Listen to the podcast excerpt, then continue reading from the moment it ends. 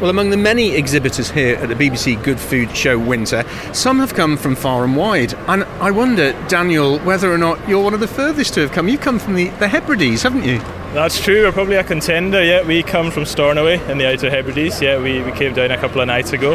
It's a fair journey, but it's well worth it. We always enjoy the trip and it's, it's, great to see so many people here today as well. It's fantastic. Now you're here from Stag Bakeries on the Hebrides, who make, I was told before, a almost unique loaf. Still, don't you? We do. We make a traditional plain loaf. We've been using the same recipe for generations now. Um, I think we're one of the few in Scotland still making it to the old batch method.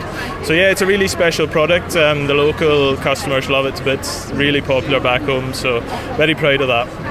I wonder whether or not one of the things that make it special, obviously, is the, the flavour and the texture, but some of that comes from the water in Scotland. Everything else that's made from water in Scotland has a fantastic taste to it, as far as I'm concerned. It does, yeah, yeah. Very fresh water in Scotland. Yeah, we're, we're lucky where we are as well on the Isle of Lewis, obviously. Um, ideal location for that kind of thing. So um, yeah, we try and incorporate that into all of the products, the bread included. Yeah. Um, it, it, just adds a little special something when when we're talking about provenance and things like that talk of provenance, obviously um, using flour that must be from Scotland as well, uh, and yeasts that you, you have you cultured locally.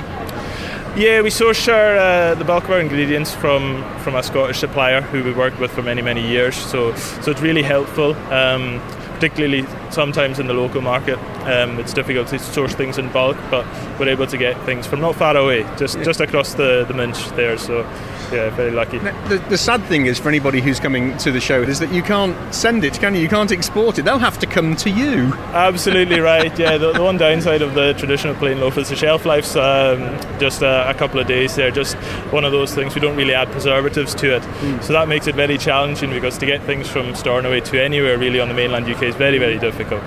Absolutely. But you've bought biscuits and things here, haven't you? So uh, made uh, in different flavours, and obviously those are going down a storm by the look of it. Yeah, we've been really busy today. I mean, the, the, the consumers here in Birmingham have always been really good to us, so we've come down with a selection of crackers and cakes in the main today.